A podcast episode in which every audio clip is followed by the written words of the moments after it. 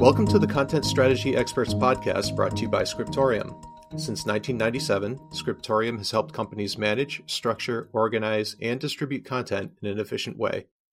This is part two of a two-part podcast. I'm Bill Swallow. In this episode, Dipo Ajose-Coker and I continue our discussion about the top challenges of moving from unstructured to structured content. So we talked about a lot of different challenges, and I don't want this to be some kind of a scary episode for people. So let's talk about some tips you might have for people as they do approach this move from unstructured content to structured content. Yeah. Now, I would always say the first thing is start small and then scale up. You need to take one example of each type of manual. So I used to work with, we had user manual, pre-installation manual, service manuals, maintenance manuals, and so on. Some of them are similar in that they've got similar type of content. We're just removing parts of it, but some are really radically different. So we took one user manual and one service manual and one pre-installation manual, three major types of content. And then you convert that, test it to breaking point. And then by the back and forth that you're doing in making that the conversion matrix, so fine-tuning that conversion matrix, you're more confident that when you then throw the rest of the manuals in there, you'll have a lot less cleanup. I'm never going to say that you're going to have zero cleanup. You will always have cleanup, but you will have a lot less to do in cleanup in manually going to look for those areas where the conversion didn't work. I mentioned it before, invest in training. It's very important that your team knows, first of all, not just the tool, but also the concepts behind the tool. The concept of structured content creation, leaving ownership, and all of those sort of things that we've referred to earlier on. You've got to invest in that kind of training. And it's not just a one-off. You want to keep it going. Let them attend conferences or webinars and things like that, because those are all instructive and those are all things that will give good practice, and share that in between. Maybe have a train the trainer type of program where there's one person who's your champion within the company and who does all the conferences and does all that, and then comes back and resumes and trains the rest of the staff. Your migration must be detailed in the planning. You basically, step one, we're going to do this. Step two, we're going to do this. I create phases of those, because you might have to repeat a whole phase again at a different point in time. The phases, for example, verification of the content, was what I put in, what came out. When I compare my Word document and I compare the XML of it, does it match? Mm-hmm. And then you'll do a few things and then you'll publish. But you've got to verify again, because some of those mechanisms, like I said, pushing content at publication, picking the wrong key, using the wrong ditaval, would create different content. So again, you've got to do that verification again. So you've got two verification phases in that case. Yeah, I think that's actually a really good point, because we also see that even when you have a smooth migration of one particular content set, once you move on to a different manual, there might be something unique about that one that suddenly everything goes sideways when you try migrating it, and you don't have a home or you don't have a structure planned for a certain piece of content that you probably didn't realize existed. Mm-hmm. I'd say also you've got to be flexible. There's no matter how much planning you put into place, the plan is always 100% correct until you start executing it. And it's at that point that you've got to be flexible and be able to say, okay, well, things did not turn out right. Let's adapt to that. And by the end of that phase, we'll be able to take a look back and say that, okay, well, this went wrong at this point. Can we fine tune it? Or is it something that we should just anticipate that it will always go wrong? If you know that it's always going to go wrong, you're better able to plan for that. And that you just need to add that step to the phase, to the next phase, in that check that this was, as expected. Look at the long-term benefits. And so that translation example in that, that first boom, bang, we already paid for the translation 6 years ago. Why do we have to pay for it again? The long-term benefit is that 6 years ago, you paid $100,000 for your translation, say, and then every year you were paying $20,000 because of every update. So that's, 6 years of $20,000, 120 plus your 100 initial cost.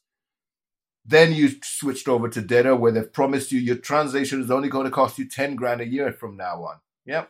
Well, that first hit is going to still be maybe that, not $100,000, but let's say 80. People balk at that and say, well, you said it's going to be 10. No, because for the next 6 years, you're only going to be paying 10. And so in the long term, it is eventually costing you less. And apply that to whatever part of it, of the scenario you want. You find long term, it's best. Long term, if you look at what's happening today, and I will only mention this once, ChatGPT and training large language models and that. Well, training large language models on structured content has proved more efficient than just hoovering up content that does not have a semantic meaning to it attached, through the metadata, attributes that you add on to that saying this is author information or this is for product X version Y, but there's a version X as well available. All of that, if you look at it in the long term, those companies that have already moved to DITA are going to be better able to start quickly switching their content, repurposing it, feeding it to their large language models, using it to train their chatbots. Their chatbots are better able to pick up micro content. If you look at Google today, you search for something and you get this little panel and that YouTube video that tells you which section of the video answers your question. That's micro content. And having structured content, because you've got smaller granular pieces of information, enables you to provide that sort of granularity of answer. So better, your users are going to be happier in the long term. You need to, let's say, plan for compliance. We've already mentioned that. Look at how you're going to manage your terminology, because that's another aspect. How are you going to, first of all, tag it? Making that decision is your information architect.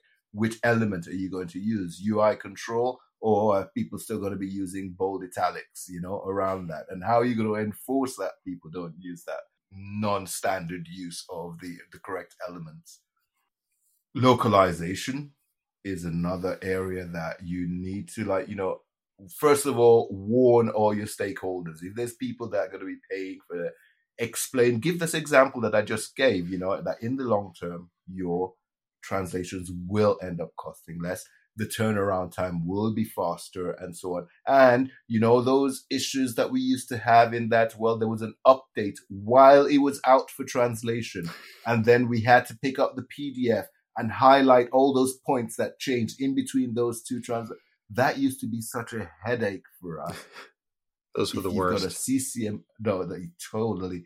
And your CCMS is able to do that for you in that it'll send only the changed content, and it can lock out content. It can lock out things that you don't want translated. There's nothing worse than sending your translations out, and you know that all your UI variables have been pre-translated as string files. And what you're doing is just importing those, and that then puts the correct term inside of those tags.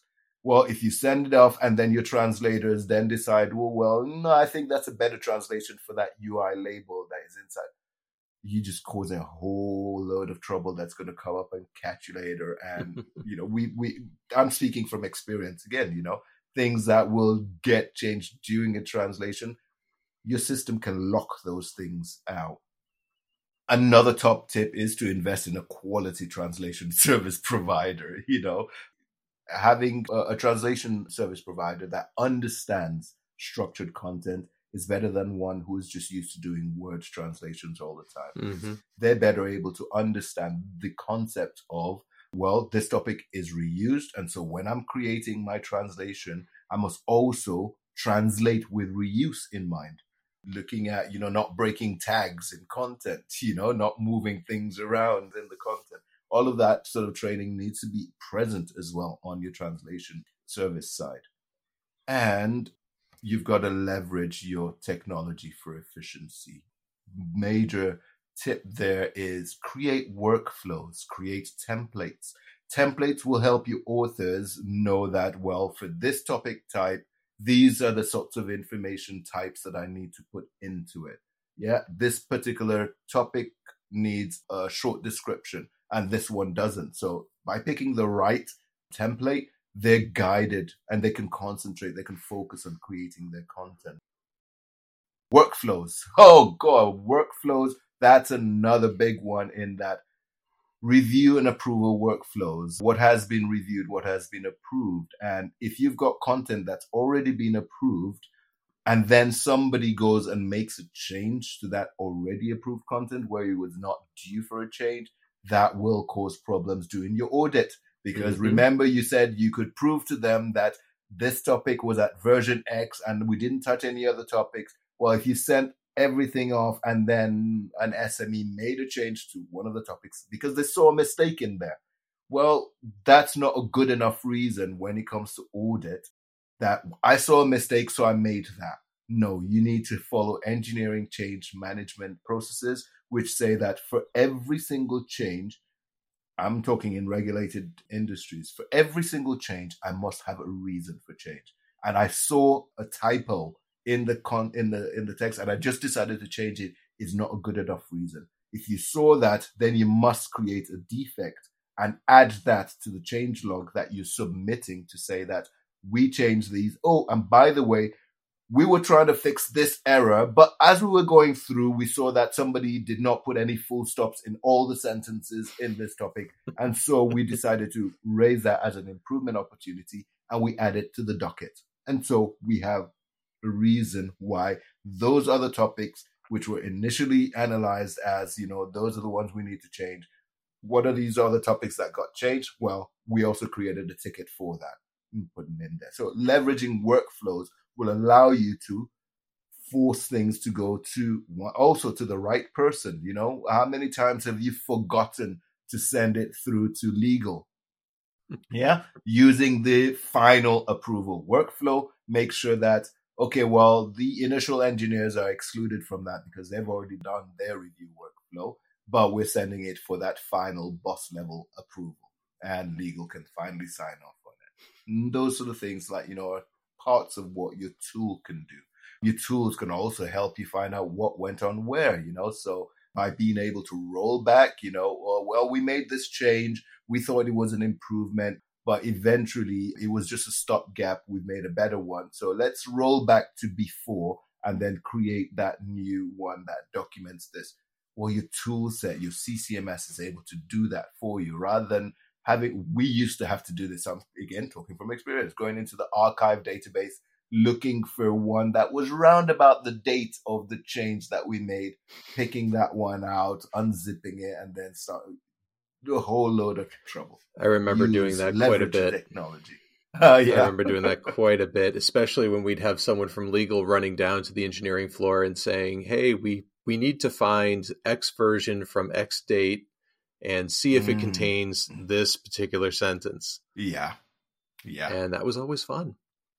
Oh, yeah, totally. And then needing to roll back and then reissue all the other, you know, following versions with the correct change.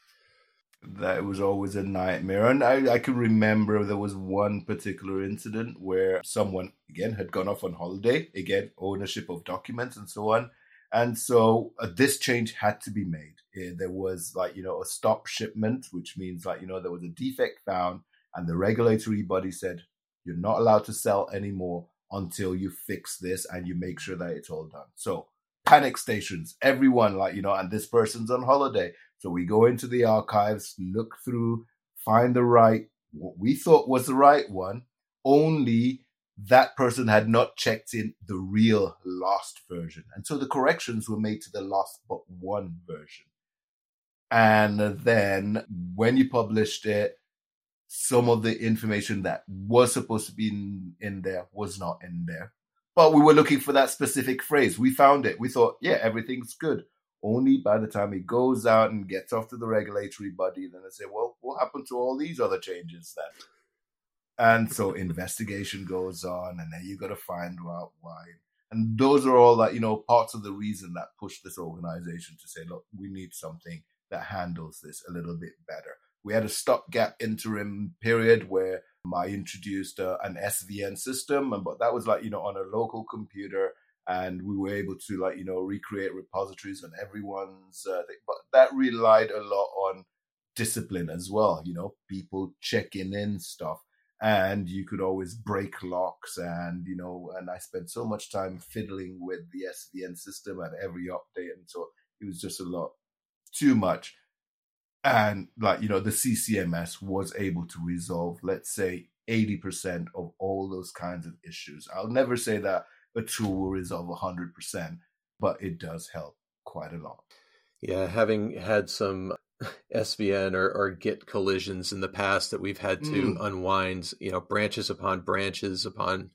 Yeah, having a system that can at least manage some level of that automatically is a godsend. Totally. Well, Dipo, thank you very much. I think this will pretty much wrap the episode, but thank you very much for joining us. Oh, thanks for having me. Thank you for listening to the Content Strategy Experts Podcast, brought to you by Scriptorium. For more information, visit scriptorium.com or check the show notes for relevant links.